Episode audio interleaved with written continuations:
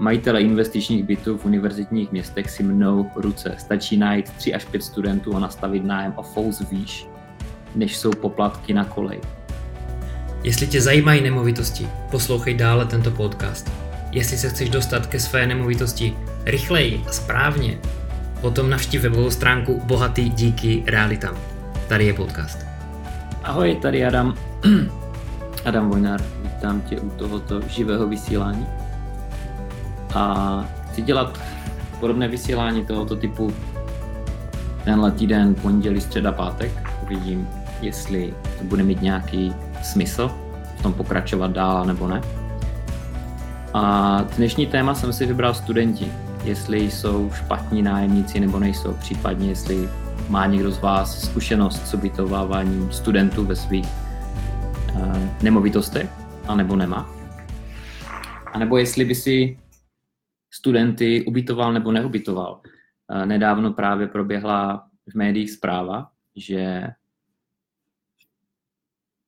začíná sezona studentských pronájmů, vydělají víc než běžný nájemník. Jo, že pronajímatele těch nemovitostí, že jim právě stačí dát. Tady právě autor píše článku v jedných novinách. Majitele investičních bytů v univerzitních městech si mnou ruce. Stačí najít 3 až 5 studentů a nastavit nájem o fous výš, než jsou poplatky na kolej. Jo, jestli s tím souhlasíš nebo nesouhlasíš, že je to tak jednoduché.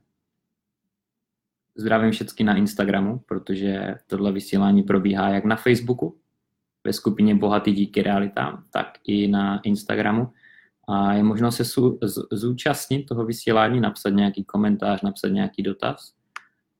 A co se týká toho studentského ubytování, já si myslím, že je to jako hodně článků v novinách, tady tenhle ten zrovna, že je hodně nadhodnocený a že je prostě strašně jednoduše napsaný, protože ubytovat studenty, najít si tři až pět studentů a dát nájem jenom o fous výš a vlastně na tom jenom profitovat, vydělávat, že to není celá story a že ten autor toho článku mluví o tom, nebo chce poukázat na tom, jak je to jednoduché a že potvory investoři, že eh, vydělávají vlastně na chudáčkách studentech, ale není to úplně pravda, protože studentské ubytování zase vyžaduje něco jiného Vyžaduje to mít ubytování ve studentské oblasti, ve studentském eh, městě, kde zrovna pořídit takovou nemovitost není nejlevnější záležitost. Třeba v Olomouci, v Brně, v Praze.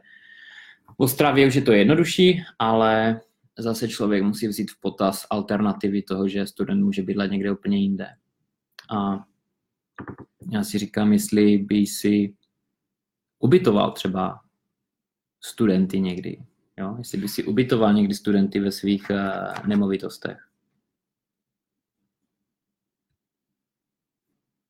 Jo, protože se mluví o tom, že studenti jsou špatní nájemníci, že hodně lidí má z toho strach, že dělají bordel a že jsou uh, hluční a tak dále, ale já jsem ubytovával v Anglii jednu dobu více než 100 lidí najednou a většinou v průměrném věku kolem 23, možná 25 let. Takže takový ten studentský typ.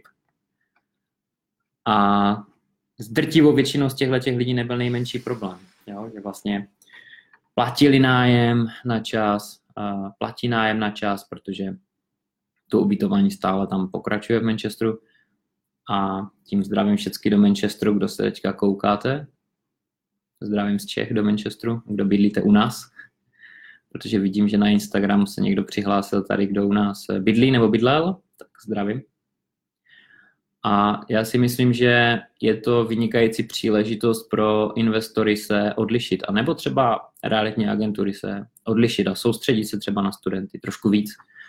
Já vím, že v Anglii jsou třeba investoři nebo i realitní agentury, které se soustředí jenom na studentské bydlení. To znamená, že všechno vlastně připraví pro to, aby tam ten student bydlel a nějak si to podchytí. Podchytí si to tím, že dají uh, nějakého třeba rodiče do smlouvy, jo?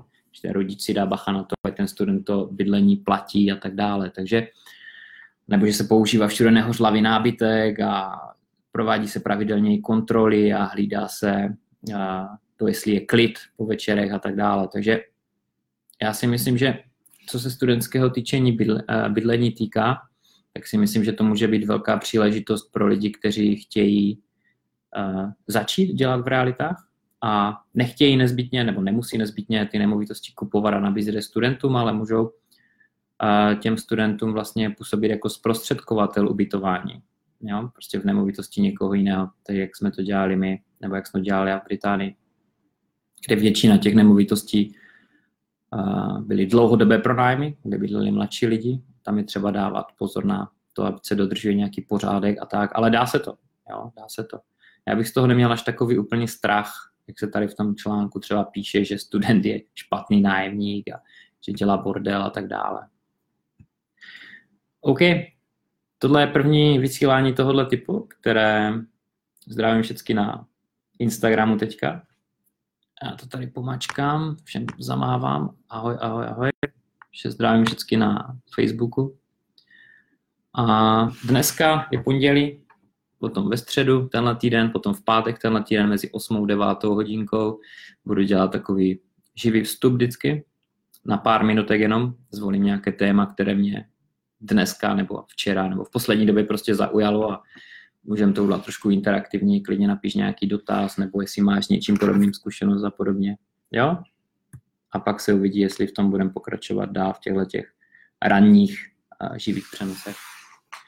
Tak jo, studentské bydlení, ano nebo ne? Napiš třeba koment, napiš komentář na Facebook, budu rád, jestli máš něčím podobným zkušenost. Díky, čau.